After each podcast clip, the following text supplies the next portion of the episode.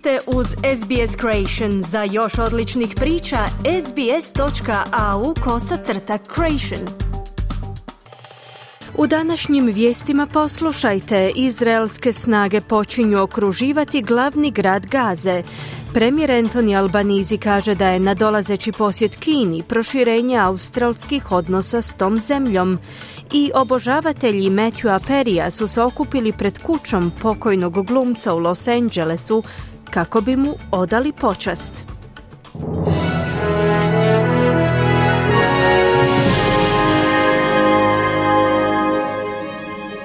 Slušate vijesti radi SBS, ja sam Ana Solomon. Započinjemo vijestima iz svijeta.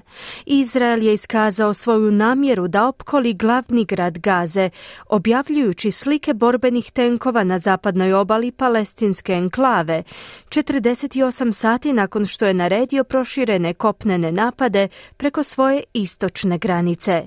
Izraelska samoproglašena druga faza trotjednog rata protiv Hamasovih militanata se inicijalno provodila u tajnosti.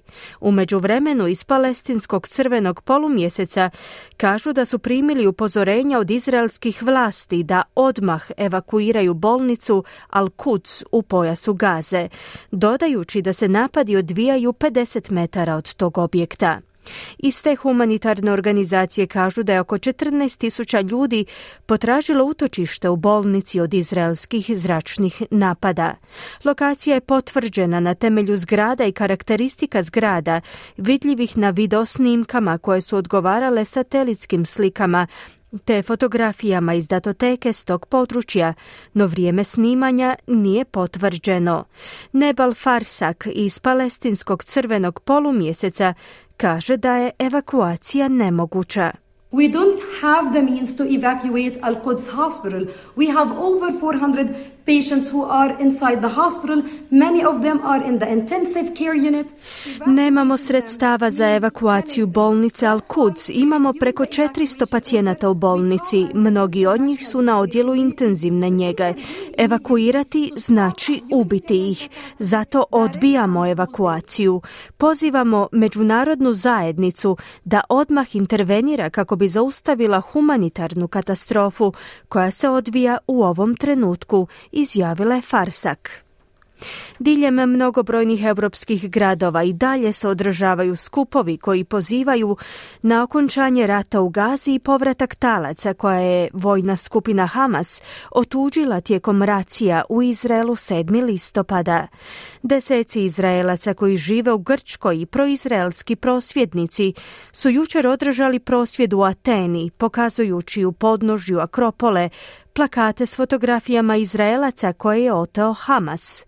Izraelska novinarka Einat Olivier Ziton koja živi u Grčkoj kaže da se nadaju izvršiti pritisak na vlade da, zagovora, da zagovaraju oslobađanje talaca.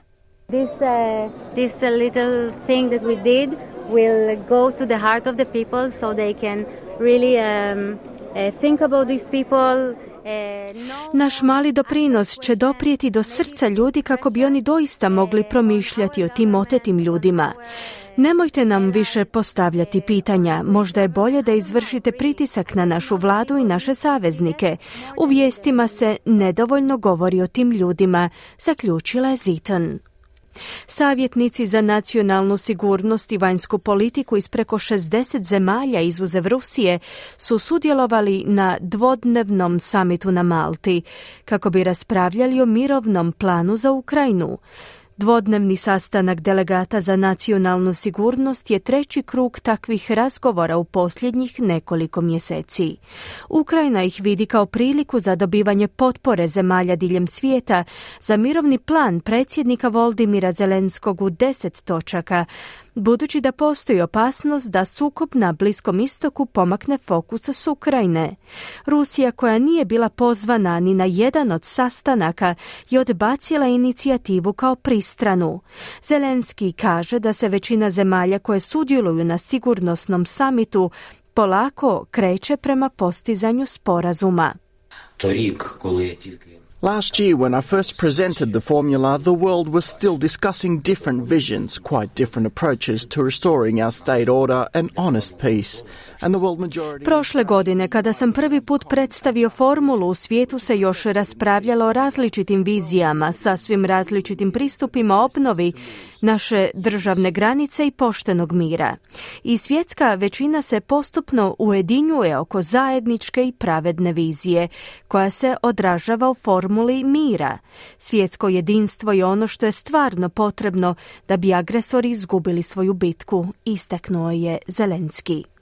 Slušate vijesti radi SBS, nastavljamo vijestima iz zemlje. Premijer Anthony Albanizi kaže da njegov dugo očekivani put u Kinu ima za cilj ponovnu uspostavu odnosa s tom svjetskom silom, no Albanizi istovremeno poriče da će ondje biti, kako je opisao, posrednik Sjedinjenih država. Ipak, Premijer se osvrnuo na upozorenje predsjednika Joe Bidena koji moli Australiju da ne vjeruje u potpunosti kineskoj vladi. Albanizi kreće u posjet Kini u subotu četvrti studenog, što će biti prvi posjet nekog australskog čelnika toj zemlji od 2016. godine. Albanizi kaže da se poboljšanje odnosa Australije s Kinom odnosi na djelovanje u smislu zaštite nacionalnih interesa, a ne na prenošenje poruke SAD-a. Čini se da je sporazum o slobodnoj trgovini između Australije i Europske unije o boljem pristupu australskom mesu i većoj zaštiti kontinentalne robe propao neto prije održavanja konačnih pregovora. Ministar trgovine Don Farrell je sudjelovao na sastanku skupine G7 u Japanu posljednjih nekoliko dana, nadajući se da će osigurati sporazum o slobodnoj trgovini za Australiju prije izbora u Europskoj uniji, koji bi se trebali održati početkom iduće godine. Ipak, tijekom bilateralnih razgovora u Osaki je postalo očito da dogovor neće biti postignut, a što je kasnije potvrdio i sam ministar trgovine. Međutim, ministar Farrell je izrazio svoj optimizam da će u bliskoj budućnosti biti potpisan obostrano koristan sporazum. Australiji nedostaju sredstva, sredstva za zaštitu svojih golemih pomorskih interesa, te bi trebala razmotriti radikalno jačanje mornaričke površinske flote. Upravo je to glavni zaključak izvješća Australskog instituta za stratešku politiku, koji poziva na hitno proširenje flote Australske kraljevske mornarice sa sadašnjih 11 do 12 brodova na 16 do 20. Izvješće daje osam preporuka za jačanje prosperiteta i sigurnosti usred sve veće geostrateške konkurencije. Preporuke također uključuju smanjenje predviđenih devet protupodmorničkih fregata klase Hunter na šest i provođenje pregleda strukture Australske kraljevske mornarice. Rezultati posljednjeg istraživanja pokazuju da je više od petine kredita koje su izdale australske banke bilo prenamijenjeno visokorizičnim sektorima koji degradiraju i uništavaju prirodu. Iz Australske zaklade za očuvanje okoliša su, na, su naručili istraživanje o utjecaju bankovnih zajmova na australski okoliš.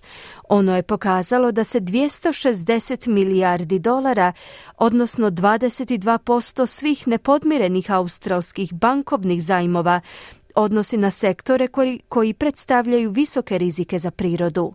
Oni redom uključuju poljoprivredni sektor, zatim sektor stambene izgradnje te energetski sektor. Poljoprivreda, a posebno stočarstvo kao podsektor, čini gotovo polovicu svih zajmova koji predstavljaju značajne rizike za okoliš. Istraživanje koje su proveli u tvrtki Ernst Young dolazi usred međunarodnih napora da se suoči s korporativnim utjecajima na prirodu i sve većim pritiskom ulagača na tvrtke da ograniče svoje štete po klimu i okoliš. I na koncu vijest iz estradnog svijeta. Obožavatelji Matthewa Perija su se okupili pred kućom pokojnog glumca u Los Angelesu kako bi mu odali počast. Glumac nominiran za Emija koji je glumio Chandlera Binga u popularnoj seriji Prijatelji iz 90. godina prošlog stoljeća je preminuo u 54. godini života. Prema evidenciji mrtvozornika, glumac je pronađen mrtav u svom domu. Istraga o njegovoj smrti je u tijeku i mogli bi proći tjedni prije nego što se utvrdi točan uzrok smrti. Jedna obožavateljica je kazala da su joj glumac i serija pomogli da prebrodi mnoge životne poteškoće. I used to be sad, so my daughter used to come up to me and be like, Mom, I put Friends on for you, Friends is on TV for you.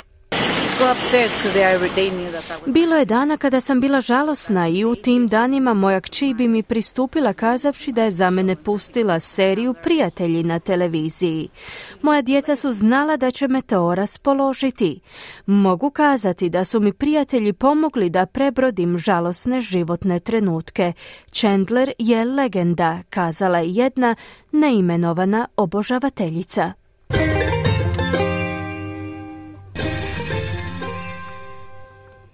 Danas jedan australski dolar vrijedi 0,63 američkih dolara, 0,60 eura te 0,52 britanske funte.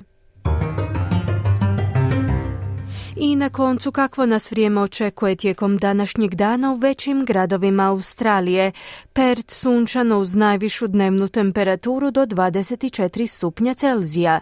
Adelaide vedro u poslijepodnevnim satima te 19 stupnjeva. Melbourne pljuskovi 21, Hobart manji pljuskovi 18. Canberra sunčano uz snažne udare vjetra i 27 stupnjeva. Sydney djelomična na oblaka 33. Brisbane sunčano 28 i na posljedku Darwin gdje će prevladavati manji pljuskovi uz najvišu dnevnu temperaturu do 35 stupnjeva Celzija. Slušali ste vijesti radi SBS. Za više vijesti posjetite SBS News. Kliknite like, podijelite, pratite SBS Creation na Facebooku.